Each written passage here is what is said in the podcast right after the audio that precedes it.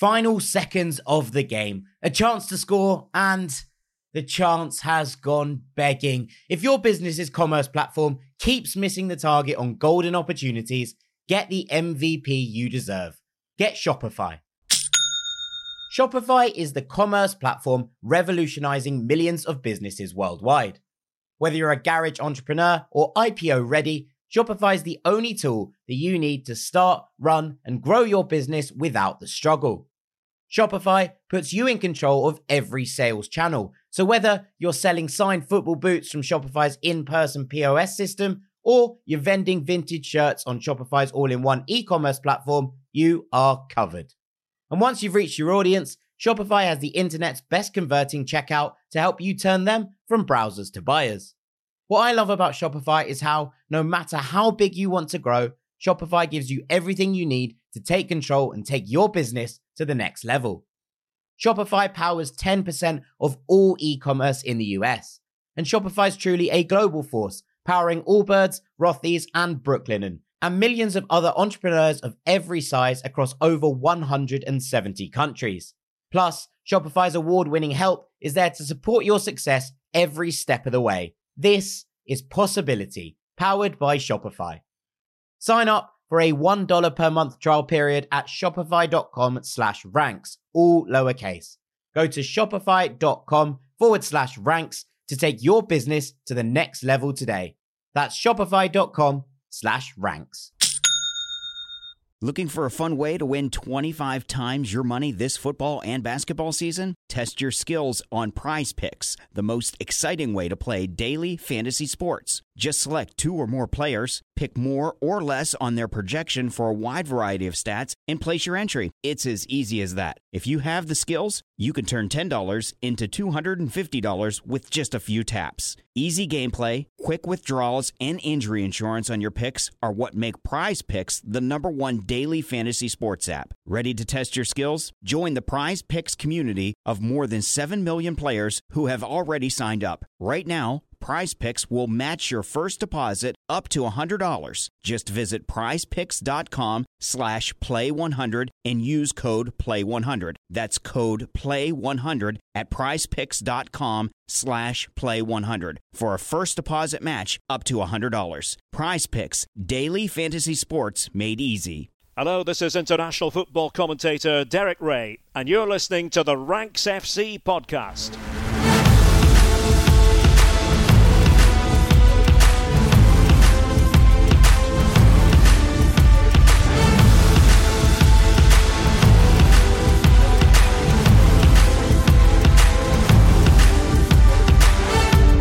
Rank Squad, and welcome to Ranks FC. It's your favorite football podcast back for another week. My name is Jack Collins, and I'm delighted to be your host today. And joining me, it's our transfer guru, Mr. Dean Jones. How you doing, mate? Yeah, I'm good, mate. Um, I'm looking forward to this one. It's to be perhaps a little chaotic because we are about to dart all around the world in all sorts of different directions.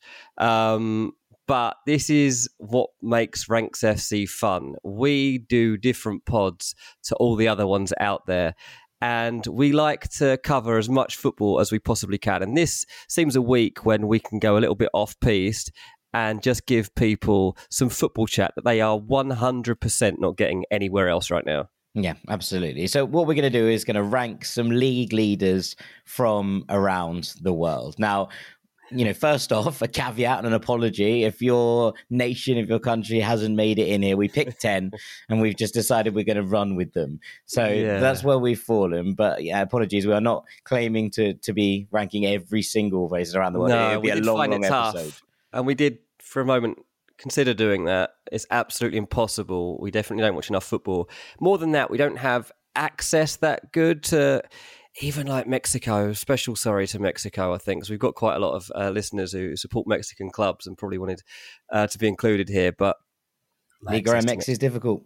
it really is. Like it, it really is. Um, so yeah, there are some along the way that I apologise for, but I think you'll all still enjoy it. Like there's there's some there's some fun ones in here that we've included beyond the top five leagues in Europe that we normally talk about. Yeah, well, we've we've picked the top seven of the European leagues. We've picked the Premier League, La Liga, Ligue 1, Serie A, the Bundesliga. We've added the Eredivisie and the Primeira Liga in Portugal. And then we're going to take as well the league leaders in Saudi Arabia, MLS, and the Brasileirão. So there's the 10. That's the 10. That's go, where people. we're falling. And we're going to work our way through this. And then at the end of the episode, as ever, we've got a couple of hot takes to dissect as well. So yeah. that's where we're falling today. Um, we're going to start at 10 and work our way up. But actually, this was more difficult a task than maybe I envisaged, Dean, because I don't think there's very much between the bottom four sides here. No. I don't think there's very much at all. Yeah, I mean, drawing up the list has, has, obviously been tricky, and we've been going backwards and forwards over WhatsApp uh, last night and this morning, and trying to decide how we actually differentiate between these clubs, especially as a couple of the teams that we're talking about, particularly uh, Brazil and America, they are deep into their seasons. Yeah. And oh, you know, most of these leagues we're talking like five, six, seven games into a season. Um, but those guys are like what 30 games 24 games? Um, so yeah they, there's definitely more thorough research that can be done but also more ways to knock them down. Also you're looking at points per game you're like well it's not really fair. They've played like 30 matches where some of these have played like five. So yeah that that was tricky and the team that i actually thought would be bottom just based on their name um, are not bottom once we've we've dug into it a little bit more. And I guess that's where you're coming from here because the number 10 team are having a fantastic season. Mm. But when you compare and contrast to all the other teams that they're up against in our World Super League here on Ranks FC, unfortunately, they just don't quite measure up. Yeah, I mean, we'll start at 10 with FC Cincinnati of MLS, who have been sensational for the majority of this season. And I think it's important to kind of contextualize this a little bit because Cincy obviously came up to MLS from the USL at the end of 2018 season, it, from 2019 through to 2021, they were, if not MLS's worst side, then definitely the Eastern Conference's worst side. And they have turned that around through this three year period to become by far the standout team in MLS this season. And there's a lot of chatter right now about Inter Miami. But obviously, you know, that only kicked in halfway through the season. And just generally across the course of it, I think it's been so impressive what Cincy have put together this year. And, you know, part of that is not not just the fact that they are 11 points clear at the top of the East and nine points clear of anyone else in the kind of full MLS table. I think it's the fact that the Eastern Conference for me this season, Dean, feels far stronger than the West. Now, St. Louis mm. have come in as expansion team. They look set to win the Western Conference. We saw LAFC fall away after their Champions League defeat. We saw the Seattle Sounders, you know, obviously back up in third now, but have a really tricky start to the season in order to to get their things going. It just didn't feel like it was clicking. And St. Louis have sort of run away with it at the top of the West. But in the East, it's been a scrum. I think. And you actually look at the teams below Cincinnati Orlando on 51, Columbus on 49, Philadelphia on 49, Atlanta on 49, New England, who've fallen away on 49, and Nashville, who are a very, very good side, a couple of points below them on, on 44. And that's the top, you know, two to seven in the East. Mm. And what Cincy have put together here, and you, have got to kind of look at the way that they uh, approach games because in the last six, seven weeks since the League's Cup, it's been a little bit hit and miss. It was until this weekend a two wins, two draws, two losses record. But they won 3 0 against Charlotte at mm-hmm. the weekend. And Luciano Acosta scored one of the best goals you will see all season. It is Maradona esque. He absolutely waltzes through the Charlotte back line Cincy didn't allow Charlotte a shot on target, and this is a Charlotte side who are, you know, in their own little fight to try and make the playoffs. So they are not by any stretch a bad side. Cincy did this with 39% possession at home at TQL. And what I've been, I think, most impressed with in this side this year is their ability to mix it up. They can play incredibly direct football. Now, obviously, the director of football is ex Philadelphia Union, similar kind of style. But when you kind of put it all together, their ability to mix things up, to play some games and just be like, yeah, you have the ball, we'll cut you apart to ribbons in transition. But then other games where they're like, okay, we'll have the ball, no problem at mm. all. And I think the addition of Boupendza to play alongside Brandon Vazquez has just opened up more and more for Acosta. He is by far and away the leading candidate for MVP in MLS this year. I really like Justin Mosquera at the back. We, have seen some really impressive performances. Santiago Arias came in uh, at right wing back. And on the other side of that, you have Barreal. And between them, the creativity and what they offer to this Cincy side has been so so important going forward, and it is it does often feel like that front five. So Boupendza and Vazquez up front, Acosta basically been given license to do whatever he likes in that ten role, and then Barreal and Arias driving forward to support, and the, the you know kind of two centre midfielders and the three centre backs sit and hold, and I feel a little bit. Uh, it feels a little bit unfair putting them tenth because they've been brilliant, but equally, I think if we played this as a league season which mm. is kind of I think how we're going to do this in one-off games. I don't think there's much between the the Cincinnati side and the three sides above them, but I think over the course of a season, there might just be a little bit more in the in the sides around them that, that could push them. But you know, equally, when we're going to look at some of the other sides, I think we might have to, you know, just discuss this this four at, at length again once we've yeah. once we've got through them, if you will. Yeah, and I think that's fine. And and also in Cincinnati's defence, like they've just bounced back from a bit of a slump in their season, but they have now played thirty games across their season. So as I say, like they have played more games than anybody else that we're going to talk about today. Um, and you get someone like Lucho Acosta, like he's a standout player for them, obviously. And you know, we're not going to talk about Argentinian football here, but at least we're talking about an Argentinian footballer um, doing some special stuff. So that's good. But in the next couple of months, the best Argentinian number ten in the league, someone say, in the world, yeah, someone say. Uh, but this side could go on and win Supporters Shield, but also win MLS Cup if we get to that stage, then perhaps you can start to gauge better how they would fare in those really, really big one-off matchups against like in, in, matches that they have to win, and then you could say how they would fare against some of these other big teams that we're going to talk about today. But look, Cincinnati, I'm sure are just happy to be in this conversation right now. The fact that um, they've risen to get into a conversation on Ranks FC whereby we're talking about them as league leaders of the world. Um, that's a great conversation to be in, even if you are bottom of this Super League. Um, they have lost four of their 30 matches. And I just think that, look, if you could compare all the other sides that are in this list, most of these teams wouldn't have played 30 MLS matches and probably lost four of them. So that's it's just high expectations, high standards you're setting them against here. But Cincinnati, like whenever I've seen them, have been um, very impressive, and I am genuinely looking forward to seeing how they get on um, in the next stage of the season. Yeah, absolutely. All right, let's go to nine, which is where I've put the other side, who have played twenty odd games in yeah, this 24. season so far. Uh, Botafogo, who lead the Brasileirão, and I think the reason that they are low here is because they've had a you know they've had a wonderful season, 16 wins from 24 games, three draws, five losses. Three of those five losses have come in their last three games.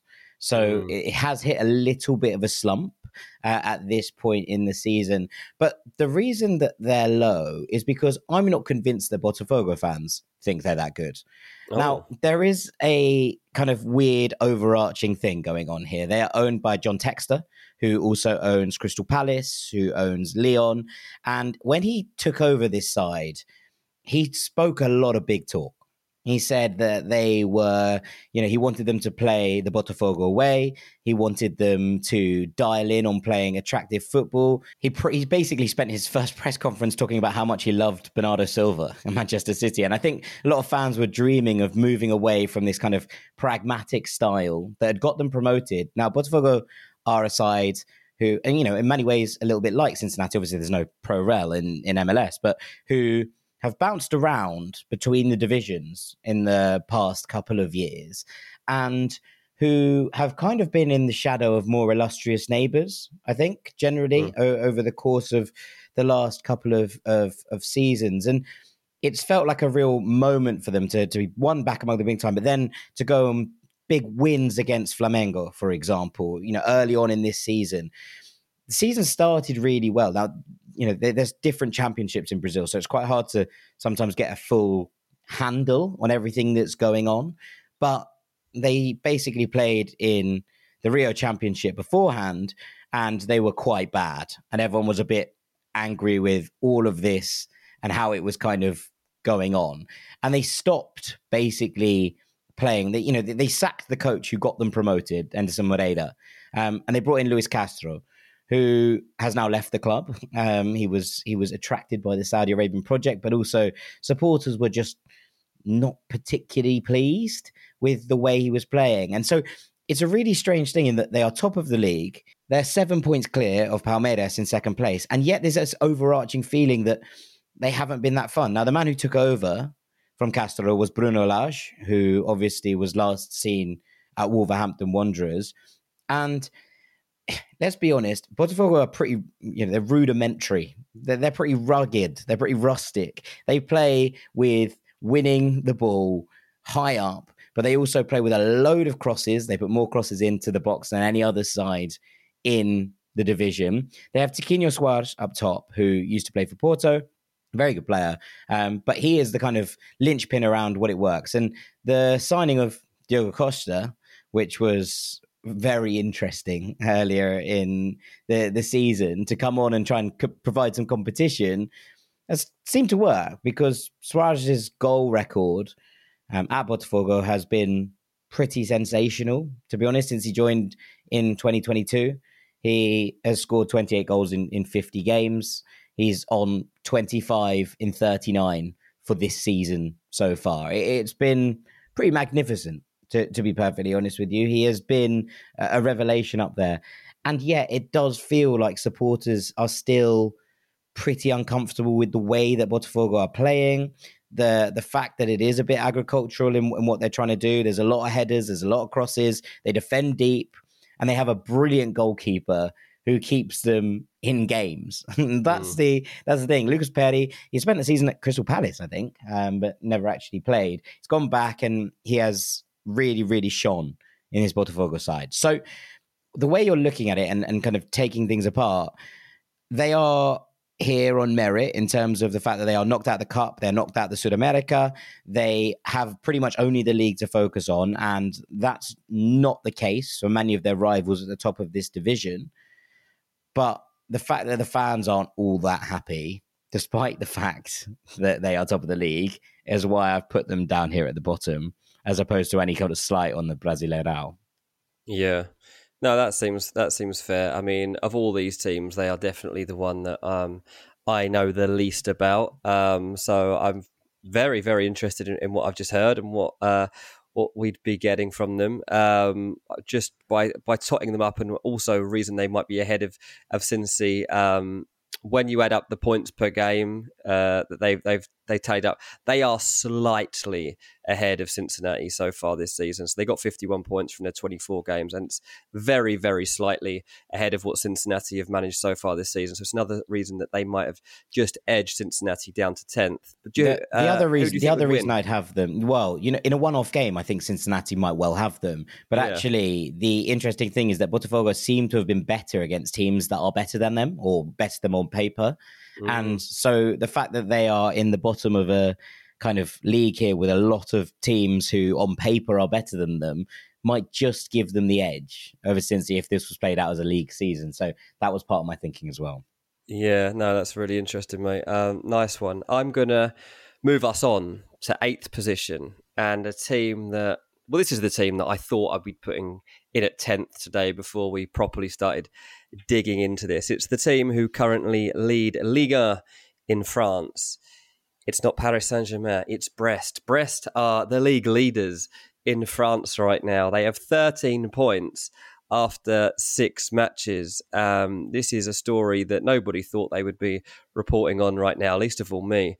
Um, but yeah, they have actually managed to lose one of their six games so far this season. But you can't really knock a team that have managed to get ahead of PSG at any stage of the season, let alone after six matches. Obviously, helped by the fact that PSG, from their six matches so far this season, they've drawn two and lost one. So that's what's opened the door here for Brest to kind of make a mark on the season that nobody saw coming. Now, their coach is a guy called Eric Roy, who was appointed at the start of the year.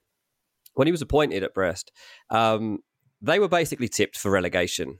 A lot of people across France were like, nah, this ain't the one. This guy um, has really got no foundations uh, to call upon in terms of, of club management. Uh, used to be a, a, player. He worked a bit as a sporting director. I think he even cropped up at Watford at one point. It was wild um, though because he'd had one year of managerial experience, and that was at Nice a decade beforehand. Nice. Yeah, that's it, right. Like yeah. really, really random. Yeah, so Nice was a team I think he was tied into quite quite closely. Yeah. Um, but yeah, so he was he was put in place. Nobody expected anything. What's he doing? He's got them playing some lovely stuff and they're top of the league. This is absolutely sensational. Um, their last match, they they managed a one 0 win over Lyon and Mounié, their striker, uh, proper number nine, like comes in with this like proper old school header, gets them the one 0 win, and you're like properly rolling back the years. Now they actually play against Nice at the weekend. Nice are currently second in Ligue 1. so that's the, really a, a game where we're going to gauge like what they're all about because their actual defeat so far came against the only big good club that they've really come up against. They played Marseille and they lost 2 0. Mm. So, another reason that they're down there in our ratings uh, in terms of this, this league table um, is for that. They have got some nice players. They've got a nice centre back called Chardonnay, not like the wine, it's spelled slightly different. Uh, but uh, he, he, seems to be a good player from my one day of deep analysis that I've, I've been doing on this team beyond the one match that I watched last week.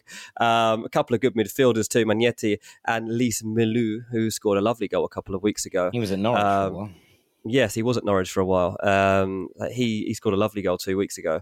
Uh, but yeah, this is a team that a kind of top of the league by circumstance because PSG have dropped off. But I want to give them credit because Monaco have been playing well this season and they're not in first place.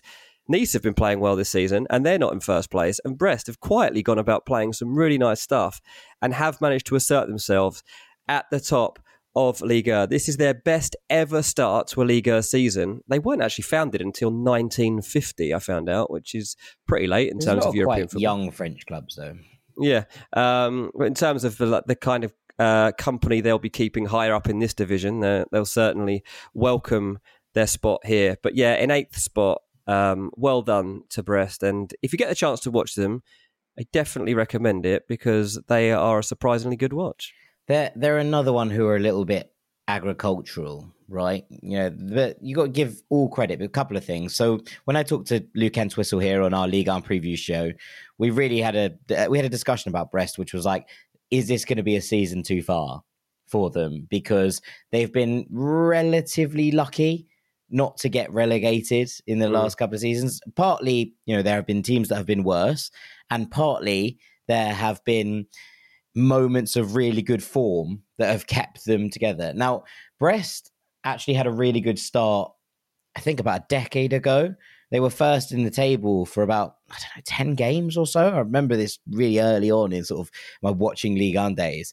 And they completely and utterly collapsed in the second half of the season, finished 15th or 16th, and, you know, and fell away. So we're going to hope that this doesn't happen to them again. But what I have kind of noticed is they do the basics really well. And when you're kind of looking at what what they do, they they we've talked about this in, in agricultural football, etc. They they put a lot of crosses into the box. They have some really interesting footballers in, in, in the kind of mix, but mostly, you know, they they just do the basics and they they roll with it. Now, there are good players in this team. Martin Satriano is there. He was on loan from Inter a couple of years ago. Uh, he went back to Inter after a good season, went to Empoli on loan last year, didn't really do very much. And basically, then the players, the clubs that were interested the year before, dropped away and Brest were able to, to sign him back. They lost Franck Honorat in the summer. He finally departed the club after basically being the sole reason they'd kept their head above water for a couple of years. But just when you kind of look at all of it put together, I think of all of the teams in this list, Brest are the least convincing in terms of what I think that their long term plan is and long term strategy is in terms of their league. But what we've seen from them so far, and the way that they've been able to, you know, put things together at the start of the season. They haven't had the injury crises that mm. have perhaps plagued them in recent years. And I do think if they do get a couple of key injuries, they could be in big trouble. But for now, we can only judge them on what we're seeing. And what we're seeing is a very solid side who know how to soak up pressure, who like putting balls in the box for Satriano and Mounié to attack, um, and who are able to make the most of things in both boxes. And so far, so good for a side that many, including myself, have tipped for relegation. Yeah, exactly that. Yeah, um, keep an eye on them. Like, even if they can end up in that, that conversation towards the top end of the table, it's remarkable, really. To be honest, uh, the the manager's already said he was like, we're you know a third of the way there to the points we might need to stay up, and I think that that is the the kind of moment you're like, okay, yeah, cool, that's fine, no problem. Yeah, like if Fulham were top of the Premier League at this point, you're not going to be getting carried away. You're just happy to be in talks about. Um, let's move on to number seven at a team that have caused a bit of controversy, but they do deserve some respect in the way that they play football. It's Al Ittihad, who currently lead the Saudi Pro League. Um, yes, this is the team that, that tried to sign Mo Salah from Liverpool, and they still have intentions to try to sign Mo Salah from Liverpool. They are the defending champions in the Saudi Pro League too. So this is a team, team that already had strong foundations, and then they they added uh, a few nice pieces to the squad um, when it came to recruitment in in the January in the summer transfer window. Um, they signed, you know, players like Fabinho and uh, N'Golo Kante and uh, Benzema. Like they signed some decent players actually in in the mm. summer, and as a result, they are they are heading the Saudi Pro League. They have lost a game they lost to Al Hilal, the other really good team in Saudi Pro League right now. They lost that game 4 3, and our mate Mitro scored a hat trick for Al Hilal uh, in that match. Now, what I would say is like mate. our old mate, exactly. Um, for all of the doubts I have about wanting to watch the Saudi Pro League, for all the concerns I have over it, for all the mm, not so good games that you might see along the way. When you see the best teams in the Saudi Pro League play, they're actually pretty good. There are four good teams basically in Saudi Pro League, and when they go at each other, you get great games like that Al Hilal Al Ittihad one. Now, what I would say too is that in N'Golo Kante, they have still one of the best midfielders in the world. And I was watching his last performance. He actually scored the other day. They won 2 1, and, and Kante got the winner. And I was watching him uh, run rings around everyone, basically. He found it as easy as he finds it anywhere else. And I was like, this is it, right? Kante, if he still played for Chelsea, he wouldn't just be like, in that team every week. He would be the best midfielder every week. He might be the captain every week, and he might be the best player on the pitch every week for either team. Like Kante is still playing top, top level stuff. Obviously, by the time he was winding down at Chelsea and ended up losing him, like we'd not seen him too much for a while because of the injuries he'd been he'd been having. But Kante is proper Kante at the moment, and given that they've got Benzema up top as well, and they've got a few nice pieces around, and they're the defending champion, so they've got a bit of structure and belief and confidence about their play already. They're actually a pretty good team. So Al Ittihad would actually go up against some of these teams that are going to be higher up for them in the league. And do you know what? They'd actually give them a pretty good game.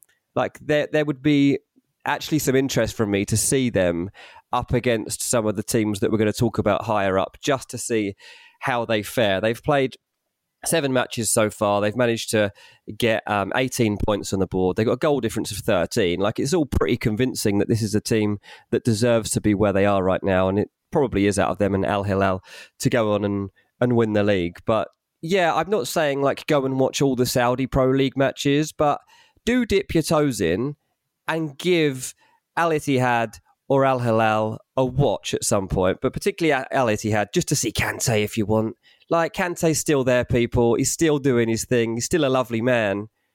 Give it a go. Mm. yeah, I mean he is he is a nice man. Um, I'm I'm still not convinced by this. I, I, I've I, I've bowed to your your greater fire, having watched zero of the Saudi Pro League here, but I, I, I remain unconvinced that this side with a group of aging veterans would outdo maybe any of the sides below them. But I, I take your point in that. Oh, they would, mate. They do all of them. Players. Promise, they would. Mm. They would. Yeah, I mean, I'm, I'm, we'll see. I'm sure we will see when we, we get to things like the Club World Cup, etc. So we're going to organise this tournament, aren't we? We're going to we're going to turn this into a proper tournament at the end. So uh, in the summer, at the end of this season, we're going to see this all play out because we're going to organise it. Okay. All right. Let's take a break there. Uh, and afterwards, we will be looking at the top six in our mini worldwide Super League. Don't go anywhere. Looking for a fun way to win up to 25 times your money this football season? Test your skills on prize picks, the most exciting way to play daily fantasy sports. Just select two or more players, pick more or less on their projection for a wide variety of statistics, and place your entry. It's as easy as that. If you have the skills, you can turn $10 into $250 with just a few taps. Easy gameplay, quick withdrawals, and an enormous selection of players and stat options are what make Prize Picks the number one daily fantasy sports app. Ready to test your skills? Join the Prize Picks community of more than 7 million football fans who have already signed up. Right now, Prize Picks will match your first deposit up to $100. Just visit prizepicks.com slash get100 and use code GET100. That's code GET100 at prizepicks.com slash GET100 for a first deposit match up to $100. Prize Picks, daily fantasy sports made easy. Looking for a fun way to win 25 times your money this football and basketball season? Test your skills on Prize Picks, the most exciting way to play daily fantasy sports. Just select two or more players, pick more or less on their projection for a wide variety of stats, and place your entry. It's as easy as that. If you have the skills, you can turn $10 into $250 with just a few taps. Easy gameplay, quick withdrawals, and injury insurance on your picks are what make Prize Picks the number one daily fantasy sports app. Ready to test your skills? Join the Prize Picks community of more than 7 million players who have already signed up. Right now, Prize Picks will match your first deposit up to $100. Just visit prizepicks.com slash play100 and use code play100. That's code play100 at prizepicks.com slash play100 for a first deposit match up to $100. Prize Picks, daily fantasy sports made easy. Welcome back to Ranks FC, where we are working through a hypothetical World Super League. We're ranking 10 of the world's league leaders in uh, a situation that pits them against each other in a league format. We have done the bottom four. We are on to the top six. So, DJ, who's in sixth?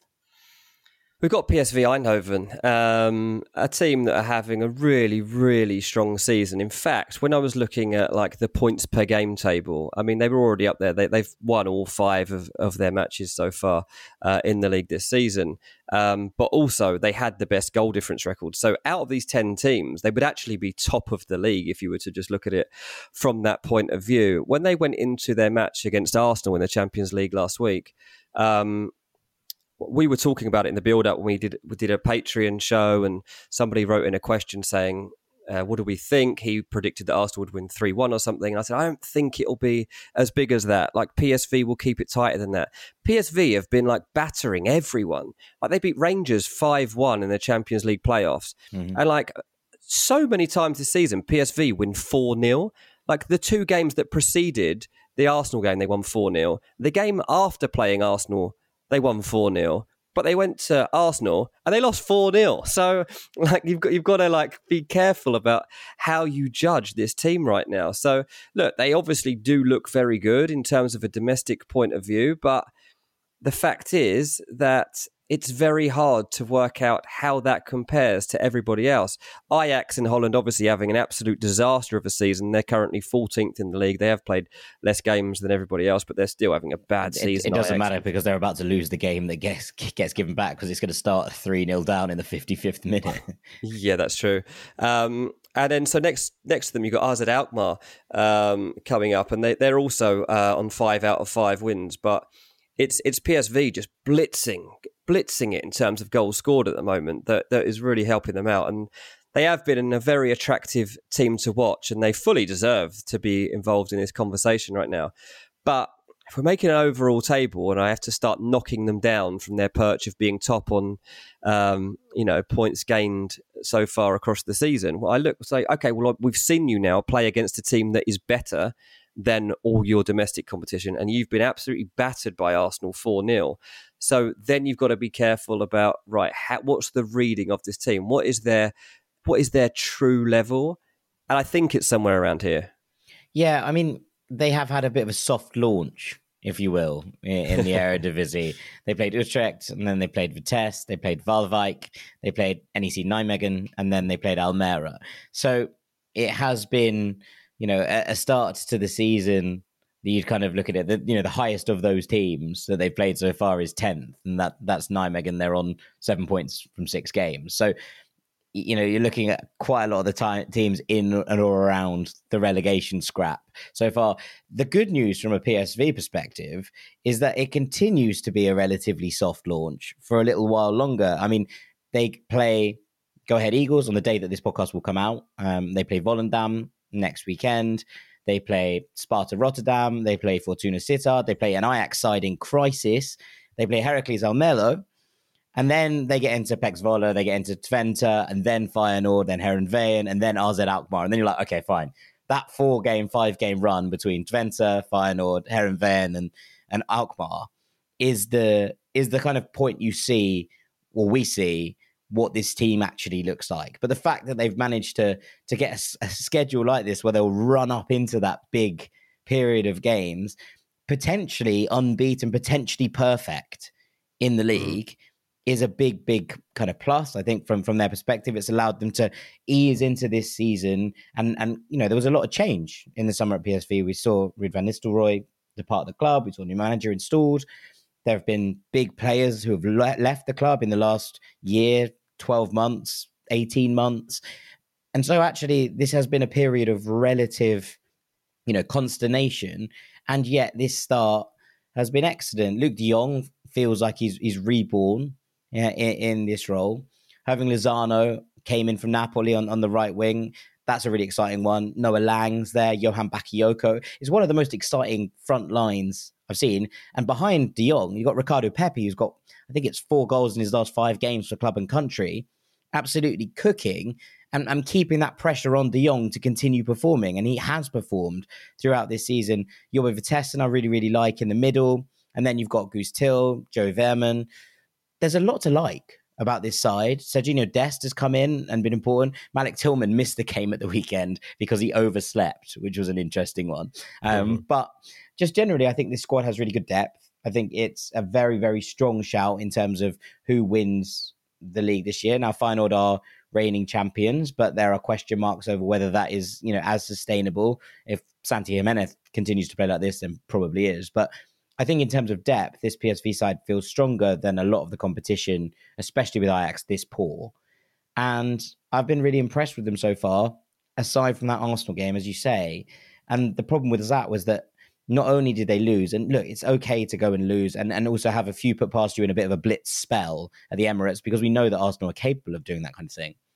But yeah. it was the way that they really failed to cut, carve out any clear cut opportunities of their own, despite the fact that there were a lot of incredibly talented players on the pitch. Now, I thought Sergiño Dest in that game was absolutely excellent. I thought he cooked Ben White down that left hand side for a fair bit of the game, but it left them a little bit exposed. And they couldn't get someone like Saibari, who was so important in that win against Rangers, where they dominated completely into the game. They couldn't really get Bakayoko into the game those things worried me, and the fact that they allowed Bella Kotchap to be left one on one, you know, with defend with Gabby Jesus running at him is not ideal when mm. when you're trying to put together a side that's going to conquer teams who might be better on paper than you. So that's why I think this PSV side fall to sixth. Although again, I don't think I think there's a pretty big gap between PSV in sixth and Al Ittihad in seventh. I don't think there's a massive gap between four, uh, five, and six.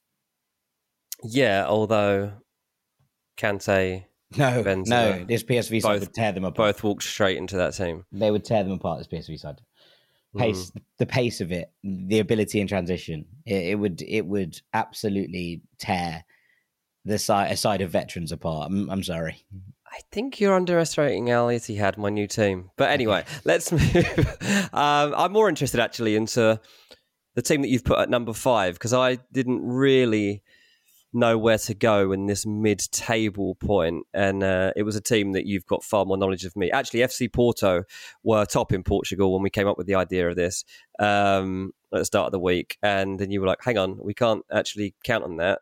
Sporting are playing on uh, on on Monday night, and they probably will win. So by the time we get to the show, uh, Porto probably won't be top. And indeed, they're not. It's Sporting, isn't it, at number five? Yeah, they've taken 16 points from six games. Uh, so have Porto, but Sporting have the better goal difference so far. I, again, I don't think there's much between them. I would have had them both in at this position. Um, and but Sporting have been really, really impressive so far. They're unbeaten in any competition uh, across the course of this, and what we're seeing, I think, is a return to the Amorim style of play that won so many admirers when they won the league a couple of years back. It was it was a little bit of a fall off last year. Obviously, they lost Palhinha and Matheus Nunes in the same season. They struggled to replace them. They have found the replacement, and his name is Morten Hjulmand, and he was signed from Lecce this summer, and he is an animal in the middle of the pitch. He is absolutely brilliant. And I was talking to a friend of the pod, Zach Lowy, on Twitter about him last night. He has been so, so brilliant since he stepped into this side. He suddenly, they look cohesive in the midfield again in a way that I think they struggled with a little bit last year. It's allowed Pedro Gonçalves or Poch to drop further up the pitch and, and create a little bit more. Um, and it's just given everybody this, especially this, you know, back line, that little bit more protection that makes them feel like they are solid again. Now, Inacio has been excellent when he's played for Portugal. He's been brilliant when he's played for Sporting.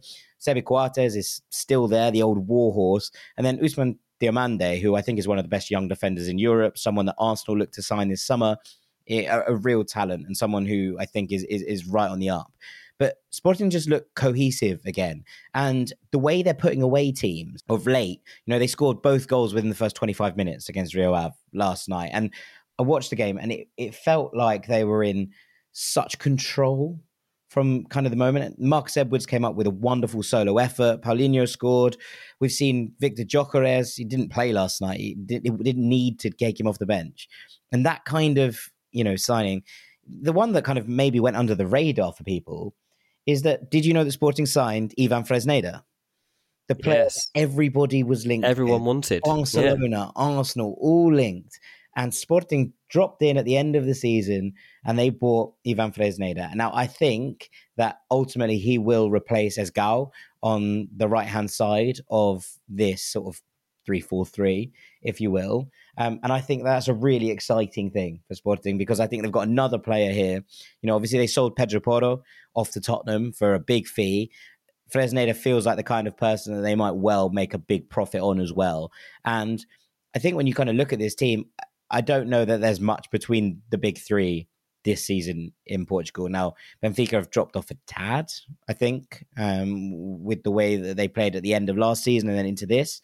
But I think that this is going to be a really competitive League of Portugal this season, and I'm I'm really excited uh, about this sporting side.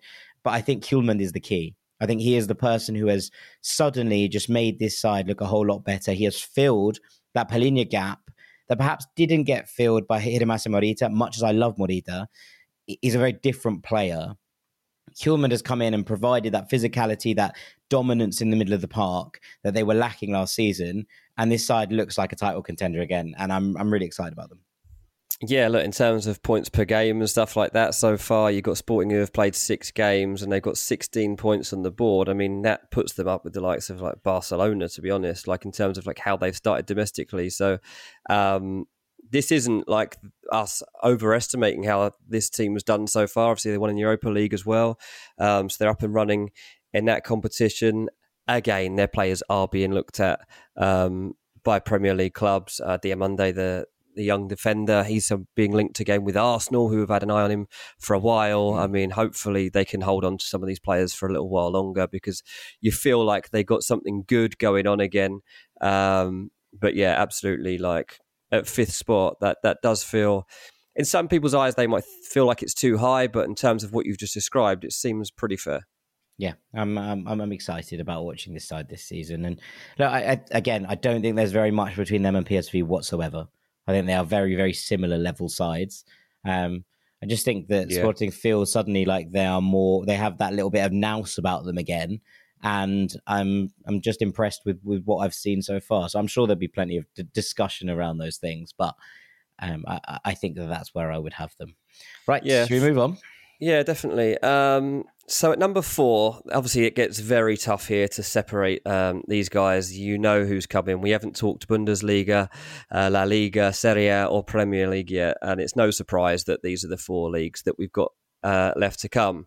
But at number four, the league leaders in Germany are Bayern Munich, and they are, uh, yeah, following up the rest of the big guys at the moment. Um, we all know the upsides of this team, and obviously they've just handed out um, a big, big uh, beating at the weekend. Um, 7 0 win for, for Bayern Munich at the weekend, a Harry Kane hat trick. We know that they're capable of that, though. Like, that's not how I judge Bayern Munich. I judge Bayern Munich on when it goes wrong, on the flaws. And they've been unconvincing to me in moments when they've really needed to step up. And that Leverkusen game is one that I really judged them quite harshly on. It was one whereby, obviously, like Leverkusen are, are here to to try and play with the big boys, and they want to make their mark on this league, and they want to fight all the way. And Bayern were in command of that game a couple of times, and, and Leverkusen kept plugging away, and they managed to get a point out of it. And I don't think that was a good sign, and that is one of the reasons that I have them right now uh, to be fourth in this list. They've played five games. They've got 13 points on the board so far.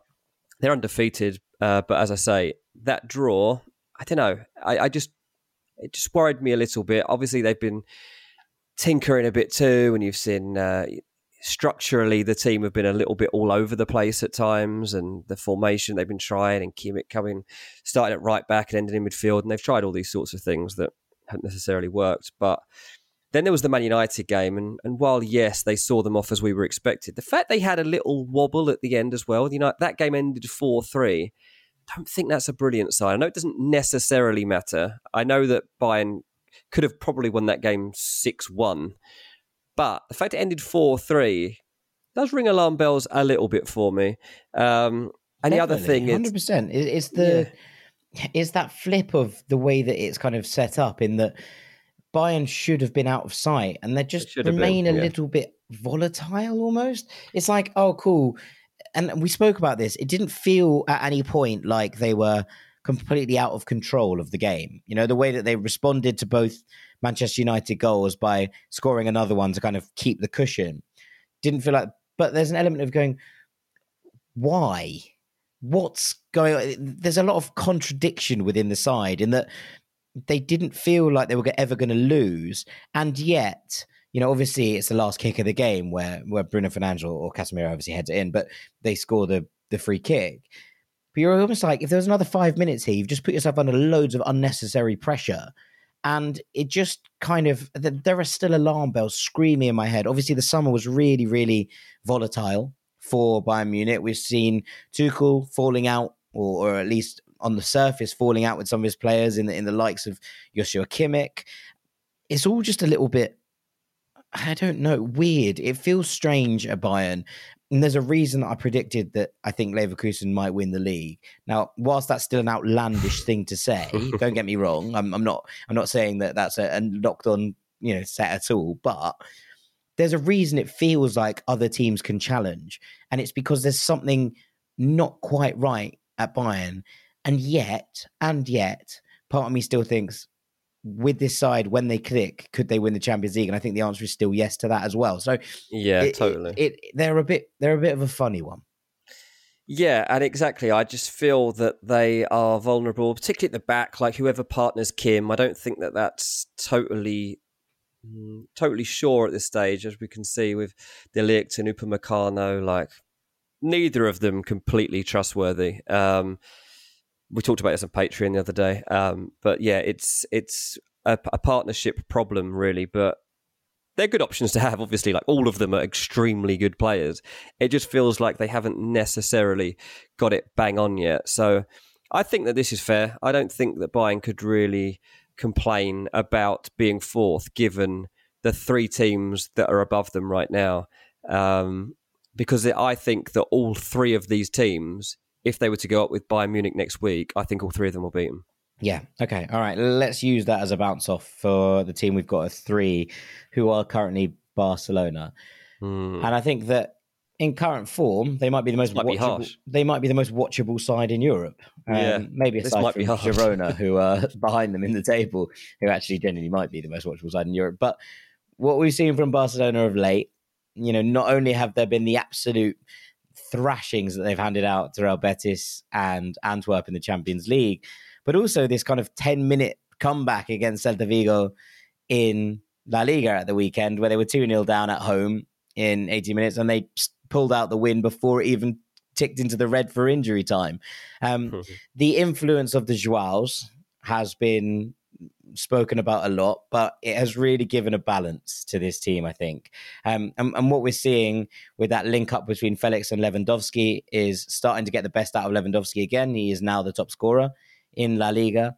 But also, you know, we we've seen Cancelo come in. What that means is that Kunde doesn't have to play right back anymore. He's delighted. Araujo's yet to come back in, but he's going to be delighted not to be playing right back as well, unless I assume it's Vinicius, in which case I'm just going to play him anyway because that is what he does. But there feels like there's depth again in this Barcelona team, and even with Frenkie De Jong and Pedri absent for the next couple of weeks, you kind of assume that Gavi uh, Romeu, Gundogan are just going to have more than enough to get it through. And that's a really cool place to be, considering how much last year when Pedri was out of this side, it was like, oh God, what are we going to do? We have mm. no answers to anything when Pedri's not playing. And suddenly you're, you know, you're looking at this and going, oh, actually, since Pedri's been out, we've maybe seen the best of Barcelona. And that's a really, really different place from where they were. They've managed to diversify. The Felix signing, I still think, is is an absolute masterstroke. We're seeing a new Ferran Torres, the shark, who's decided that he is he has come to fight for his place. He's not giving this up. Rafinha, after a, a kind of summer where it was all a bit traumatic in many ways, and there was talk of him leaving, has come back in, taken the 11 shirt, and, and, and been the guy in certain games. Obviously, he got sent off in the season opener, but he seems to starting to work his way back into this team now. Romeu seems to be the most sensible signing, I think, maybe of the summer in terms of what he offers in terms of defensive stability. And suddenly, this team just looks a whole lot better, a whole lot deeper and they're a whole lot of fun to watch again, which is great because Barcelona aren't playing at home this season. They're not playing at the Camp Nou. They are playing at the Olympic Stadium, Montjuic, and they were struggling at some points for in, in terms of audiences, in terms of getting people to through the door. And all of a sudden, they've started to play like this, and everyone's like, "Cool, we should go and watch Barcelona," and and that's a massive thing for the club as well. Yeah, definitely. I mean, it was obviously um, playing at a different stadium was one of the reasons that I said they won't win La Liga this season, and we'll see. Like that could that could definitely still be a narrative, but um, yeah, there's there's uh, definitely a special feel about Barcelona right now that I wouldn't even try to deny. I mean, they they are um, very impressive in so many different aspects. Like you say, the fact that they can force a comeback in such a short period of time is like the sign, obviously, of champions. Like that is just a mentality that can't be taught. It's something. There's a belief about them, isn't there? All of a sudden, you're like, oh, you know. Whereas last year, it all still felt a little bit like, oh, this is quite new. There is suddenly this sense that you're like, oh, Barcelona are here and they're not here to play anymore. It, it, this is real. Yeah, they're defending a title, and in one-off games, look, we, hopefully get to see them this season in the latter stages of the Champions League in the knockouts, and we see how they do in actual head-to-heads against the biggest clubs. But you know, if you were to go back through this list, if you go from Cincinnati all the way uh, up to Bayern Munich, Barcelona would see off every single one of those teams on the current form that they're on. Now, they might even, to be honest, see off the two teams above them, but I think there are one or two reasons in each to suggest that they might not at the moment, and that's just because Barca are still growing, I think, as a team, and they can still be a little vulnerable. And I think that there still will be blips along the way um, in this season. Fortunately for them, they might be able to afford some blips along the way because Real Madrid are certainly not the force that they they have been in past seasons, and and they've going to have problems of their own. So yeah, Barcelona, fantastic to watch. Six games they've played this season. They've got 16 points on the board. Uh, averaging 2.66 points a game. Um, as I say, like that, that is pretty impressive. It's the same, uh, to be fair, as, as Sporting, uh, but this isn't a judgment that you make just on points alone. That's why I, I found it interesting actually to draw out um, and measure like how these teams are actually faring, just in terms of actual stats but then to turn that into okay, but what are the performances like? What are the players like? What are the differences between being Sporting and being Barcelona? And I mean, you've just highlighted a lot of it there, and it's obviously just the individuals are just ridiculous. Yeah. Um, okay, let's come on to number two, where it, which is where I've put one of last year's Champions League finalists. You can guess where the other one is. Um, this is where I've stuck Inter um, because yeah. they have started this season like a train. And one of the things I think I've been most impressed about, and, and also, you know, we, we spoke about this, we talked about our five by fives, and Inter responded to that by absolutely demolishing Milan in the derby. And I think maybe the most impressive thing is that Inter lost some big names this summer, right? They lost Andre Onana, they lost Skriniar, they lost Brozovic, they lost Dzeko, and they lost Lukaku. It's five players who all were big features of last season's side that got to the Champions League final. And they seem to have got better. And that is absolutely unbelievable. It, it that to be able to turn that around and turn those kind of losses into different aspects of a team that has managed to maybe diversify a little bit more to bring in competition that seems to be getting the best out of people. You're looking at this Inter side and going, Inzaghi is doing almost a miraculous job. You know, this is the the kind of summer that Inter have just had. You know, Conte obviously was the person who started this Inter revolution, turned things around again, and, and, and got them back on the right track. If Conte had just had the summer that Inzaghi had, he would have walked out of the club. he would have walked out of the club. And instead, Inzaghi has actually turned this side into a team that feel even better than they were last year. And that is a remarkable, remarkable thing. It is, yeah. Look, the Lautaro Thuram partnership is something that is uh, lighting up world football at the moment. I mean, both of those players seemingly like take it in turns to to decide that it's their day in the spotlight. But whoever it is, is brilliant. Thuram's going to be a, a, brilliant addition to that team. Um, obviously, uh, Dimarco came forward with that lethal left foot of his last week to make the difference for, for Inter and get them over the line. Like a, a just What's a, goal, a brilliant. It was an unbelievable goal. Um, fantastic player. Um, they got that derby win, which again sets you apart, like in terms of differentiating them from Barcelona. Well, we've seen Inter absolutely show their value in a big, big match, like an absolutely blitz AC Milan 5 1. So again, that's something that sets them apart. In the league this season, Inter Milan have conceded one goal. Yeah. One goal from five games.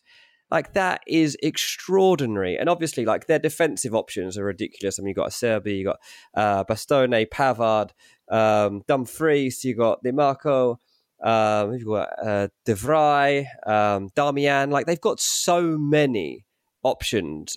And they're all made of stern stuff. These Inter Milan players, like mentally and physically, are built to resist.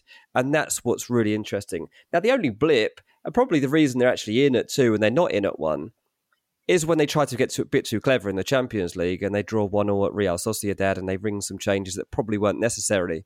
They were kind they of battered one. in that game as well. I think it's yeah. important. It's important to talk about this because they didn't deserve a point. Real Sociedad absolutely ran them ragged. And the fact that they've nicked a point out of that is, is, is another thing in their favor, in that they've managed to turn something like that into a point when they were that bad is a mark of, of, of, teams. And we always talk about this, right? Champions win and get points from games that they don't deserve to. They didn't deserve anything whatsoever from that game at Anoeta. And instead, they've managed to come out of it and be like, mm, okay, cool, sweet, we're uh, we're, we're all good. And yet, you know, the, and these are the things. So yes, there are gaps, there are weaknesses, there are moments in that that you're going, mm, that was not the game for for Kristjan Asllani, for example. It was probably not the game for Arnautovic. I thought Carlos Augusto has been a really interesting addition because he seemed to have pushed Dimarco onto even greater heights. But Yeah. it did feel like Real Sociedad were able to to dominate. And it's you know you bear in mind this is still a team with you know eight nine starters in it m- for from pretty much any other inter squad. So it wasn't Mm. like there were too many changes, and I think the Asllani one in particular was was a, was a misstep. But it, it still had a lot of this first team in it, and, and that's the reason I was like, okay, can a team who are this good on the ball get through Inter with this kind of space? That's not a great look for them. Um, and the way they couldn't really deal with Barrenetxea playing a sort of a channel running nine instead of a, a kind of standard nine, if you will, of, of someone like Andre Silva, it felt like they were they were just changing things up. And that ability that they, they're going to need to be able to adapt to sides who do want to dominate the ball is maybe something that we, we can look at. But it, it did feel like it, it did feel like the first real blip on the record for Inter this season, I thought. Absolutely, and to be honest, that is, I think, what stops them from being in at number one. And at number one, it is another team who have a, a 100% record. So Inter Milan have a 100% record domestically. So do PSV. Manchester City just have a 100% record, not just in the league, but in the cups as well. And that's where this team are an absolute machine. They've already won the UEFA Super Cup. They saw off Sevilla on penalties. They've played their Champions League match. They've got the first win 3 1, and they are 100% in the Premier League. They've got extraordinary goal power. They've got 13 goals in the last four matches. They've got all sorts of depth in every single area of the pitch. They've got potential to go on and, and win the Champions League this season. They've got Pep Guardiola as manager. They've got Alvarez as the support act to Erling Haaland, who's the best goal scorer in world football. I don't think there are any flaws in this team, but if there are, we're about to find out because Rodri's red card at the weekend finally helps us discover what they do in such a situation. Can Kalvin Phillips or another step into those shoes and keep this as the seamless winning machine that is Manchester City, that is set apart, that sets the standard across the board in world football. They are our leaders in this World Super League of league leaders um, as it stands, and I can't see it changing. I just can't see anybody managing to overhaul Man City in terms of the consistency across the season. They might not manage to quite win the Champions League this season but they'll still be the best team in Europe, won't they? Yeah, I, I, mean, we're recording this just before they play Newcastle in the League Cup, which looks like a banana skin, right? Um, yeah, that, I mean, that hundred percent record could go there for sure. Um, even if it does, it's it's it's the Carabao Cup. It's the it's the competition I would judge them on like least. least. of all. Yeah, yeah, so that's a fair point. To I'm glad you've actually flagged that up, but. Um, absolutely, it's it's it's the least important competition um, for Manchester City this season. Um, Look, Pep's but... talking about problems, right? Pep's talking about the players that he has absent at the moment. He's got John Stones injured. He's got Bernardo Silva injured. He's got Mateo Kovacic injured. He's got Rodri suspended. And he's got perhaps the best playmaker in the world out for five months. And City haven't missed a step. And that's pretty remarkable. Like, you know, you look at the the way that they won the Champions League last year, and it felt like that was a massive, you know, weight off their shoulders as much as anything else, it was like, right, we've done it now. People can't throw that at us anymore. And whilst Pep's there saying, oh, winning the Champions League is once is nothing, it doesn't matter. You know, you have to win it multiple times. I think just in terms of the way that everyone perceives it, it, it just takes that pressure off. You know, you spent all this money, etc., etc. And look, they, they've spent their money wisely, which is something that the rest of the Premier League continually fails to do. Um, but when they've done those things, you know, you're expected to find your way to the top. And they've been, I think, the best team in Europe for the best part of the last five years. And yet it took till last year to actually get over that final hurdle and win the Champions League. Now that's gone, you're kind of looking at it going, well, what's to stop City going invincible? Now, it's obviously still more unlikely than it is likely because the Premier League is a funny beast and it throws up strange moments across the course of a season. But they are playing this well with this many players absent. Jack Grealish has been out for a, for a while. They brought in Matheus Nunes in the summer. They brought in Gvardiol and they brought in Doku. They've changed the way that they play a little bit. Last year it was about you know maintaining those possession triangles, about trying to make sure that they moved up the pitch as a unit. Now they have players who can break lines, who can really dribble through the heart of teams. And I think it's going to be very interesting to see how they develop. The fact that Alvarez is probably the second best striker in, in Europe right now is comedy in many, yeah. many ways. Like the fact that he was brought in as a, a, player who was able to, to dovetail with Erling Haaland, but also to replace him in certain games. And the way that he is playing right now, he is undroppable.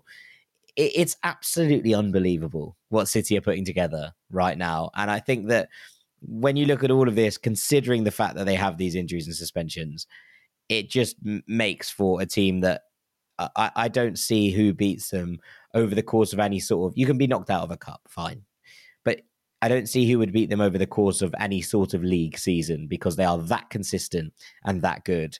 And I think that they would win this league, and that's why I have them at number one. Yeah, absolutely. I mean, you just watch that Nottingham Forest game from the weekend, and Nottingham Forest literally cannot get a touch of the ball before Man City are scoring a goal. It's absolutely remarkable keep ball.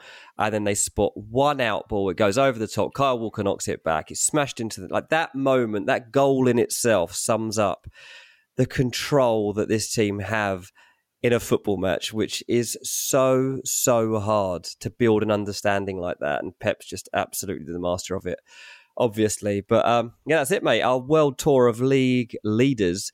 Um, it's been a hell of a ride. Well, there you have it. Should we should we go through the league one last time? We've got City top, followed by Inter, Barcelona, Bayern Munich, Sporting, PSV Eindhoven, Al Ittihad, FC Stade Brestois, uh, Botafogo, and FC Cincinnati holding up the rear. But it's a uh, it's a very there's there's little mini leagues in there that are very tight. I think the bottom four, five and six, um, and then there's not much at the moment. I don't think between the top three either. So yeah, yeah, lots to lots to be excited about. A lot of very interesting teams as we get into the heart of this new season. So yeah, it's been lots and lots of fun. Right after the break, we have a couple of hot takes just to round this off. So stick with us.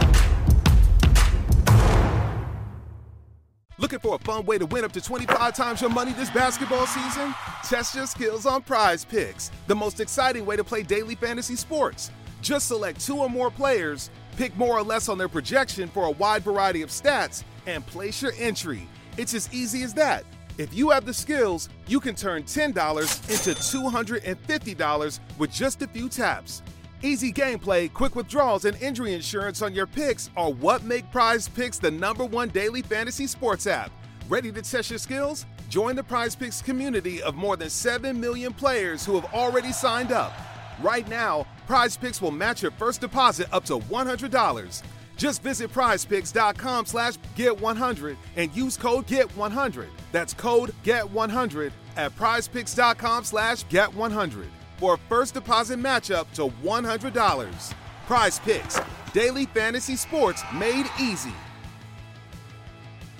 Looking for a fun way to win 25 times your money this football and basketball season? Test your skills on prize picks, the most exciting way to play daily fantasy sports. Just select two or more players, pick more or less on their projection for a wide variety of stats, and place your entry. It's as easy as that. If you have the skills, you can turn $10 into $250 with just a few taps. Easy gameplay, quick withdrawals, and injury insurance on your picks are what make Prize Picks the number one daily fantasy sports app. Ready to test your skills? Join the Prize Picks community of more than 7 million players who have already signed up. Right now, Prize Picks will match your first deposit up to $100. Just visit prizepicks.com slash play100 and use code play100. That's code play100 at prizepicks.com slash play100 for a first deposit match up to $100. Prize Picks, daily fantasy sports made easy.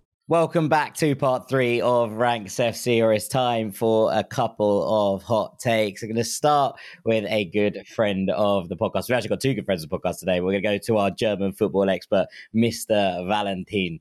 Here's what he's got to say today. Hello, Valentin again. Worrying observation. Dortmund strikers have only been able to score against the Regionalliga clubs so far this season. Massively out of form, Sebastian Haller got dropped against Wolfsburg last weekend in favor of Niklas Füllkrug. Talent Youssoufa Moukoko is only third choice. In fact, the last time he started a Bundesliga game was this February. So, despite Moukoko sharing his love for BVB, telling us Edin Terzic is like a father for him, my hot take, soon he will leave the Ruhrgebiet on a permanent transfer. What do you think? And as always, up the rank squad. I like it. I like it. Oh, Yeah, Where's he I gonna go? I think I think Valentine's right. yeah. I'm not I sure it's that hot a take because I think it's pretty like actually considering his third choice and not getting that many minutes, it seems like a pretty reasonable thing to assume.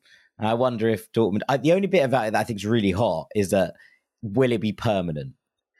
I think they'll let him go on loan somewhere. I mean, it's hot in the sense that I am asked a lot of transfer questions every single week for my job, and this is not one I've ever been asked about. And he hasn't been linked with anywhere significant that I've seen. And if he's going to become available, there's going to be a lot of clubs looking for a player like this. Like this would be an exciting transfer. Imagine this player landing at your club. Like imagine him landing at Fulham. Like, Yeah, Love it. Love it. I think it's probably fair because he isn't getting this, the opportunities there and he can't wait around. I think that is a good take. Like in the Dortmund world, it's probably not a hot take, but I think in the wider world, like with the expectations around him, yeah, I like it. I like it a lot. I'm going to look into it even. he's still only 18. He turns 19 in November, so there is still plenty of scope. That's the reason I think that Dortmund won't let him go permanently right now. Mm. because it feels like he is such a, a talent, such a prospect for the future. There's an element of like Ansu Fati coming in There here, is, isn't it? It's like, can is someone going to take him on a straight loan with no option to buy?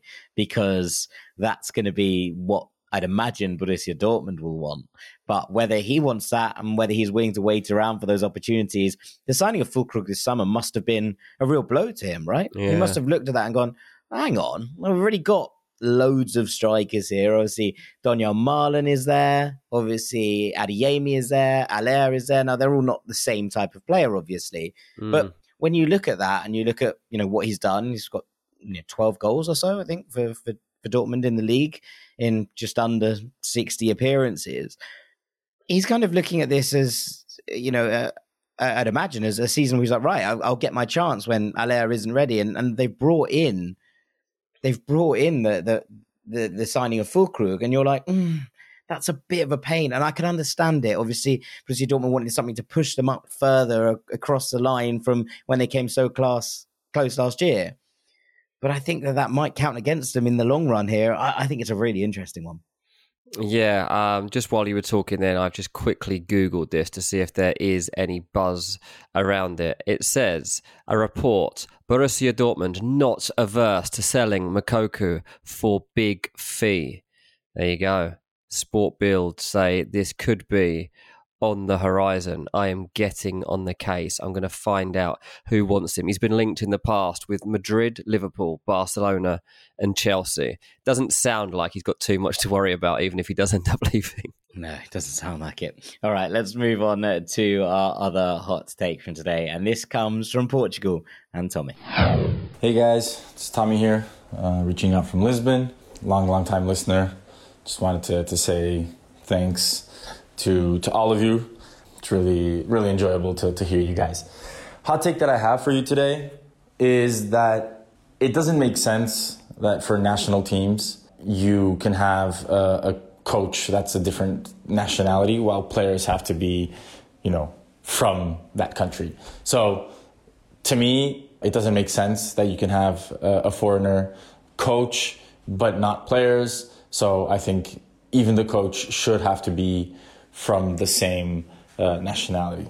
I think it would uh, it would be more interesting, and it would it would just make some sense. Yeah, that's what I that's what I have. Thanks. He's right. Yeah, he's bang on. Like, It's cheating.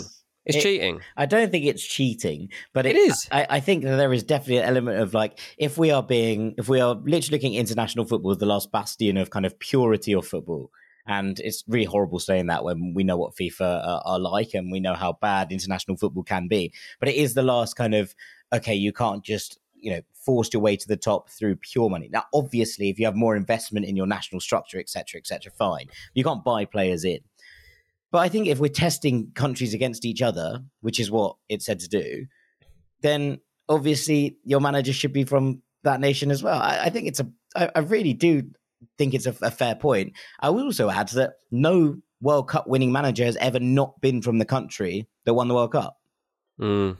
Like I- there is something in this that there is a, a bond formed, big bridges built that allows managers to get the best out of you know their own national team, and I think there is something to be said that there is a reason why no World Cup winning manager has ever come from a different nation, and that's because it just works. I would love Pep Guardiola to be England manager, but it's cheating. I should have to have Eddie Howe. That's what should happen. And I have to accept that. Like, if, why should England be able to be managed by a Spanish manager? They shouldn't. But obviously, if you're the FA and you've got to make a new managerial appointment, who would be your the guy you would really want to go for next? You would go for Pep. You'd be like, right, he's transformed the Premier League. Let's see if he can transform our national team. Probably can, to be fair.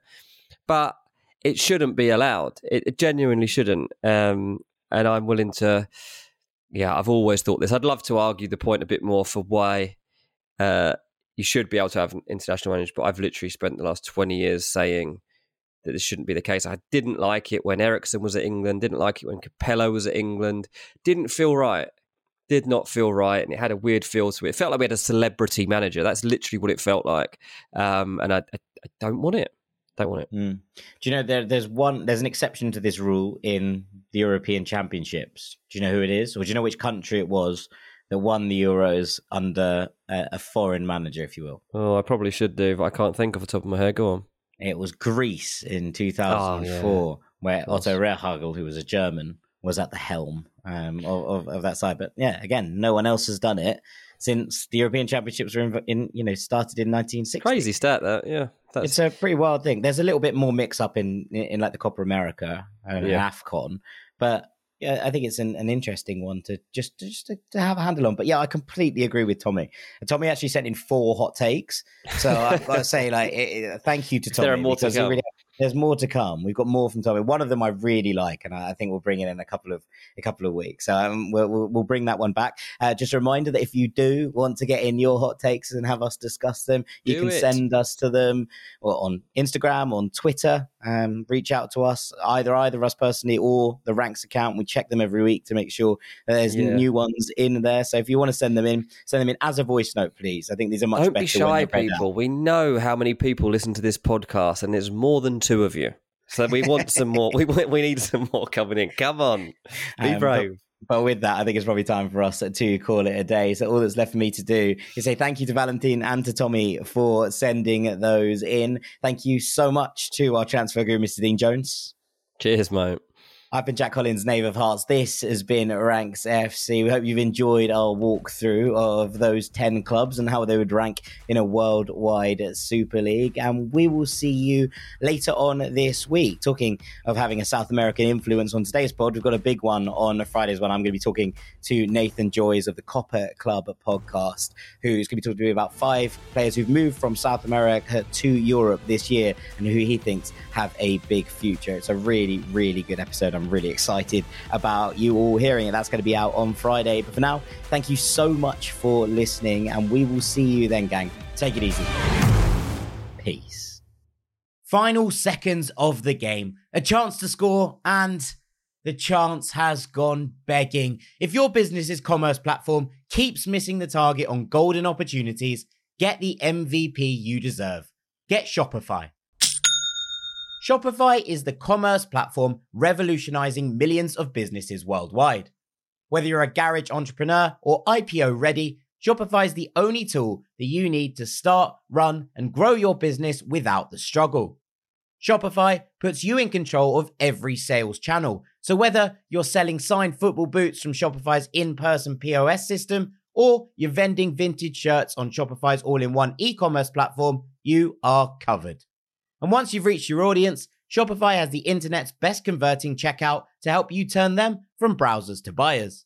What I love about Shopify is how, no matter how big you want to grow, Shopify gives you everything you need to take control and take your business to the next level. Shopify powers 10% of all e commerce in the US. And Shopify is truly a global force, powering Allbirds, Rothy's, and Brooklinen, and millions of other entrepreneurs of every size across over 170 countries. Plus, Shopify's award winning help is there to support your success every step of the way. This is Possibility, powered by Shopify. Sign up for a $1 per month trial period at shopify.com slash ranks, all lowercase. Go to shopify.com forward slash ranks to take your business to the next level today. That's shopify.com slash ranks.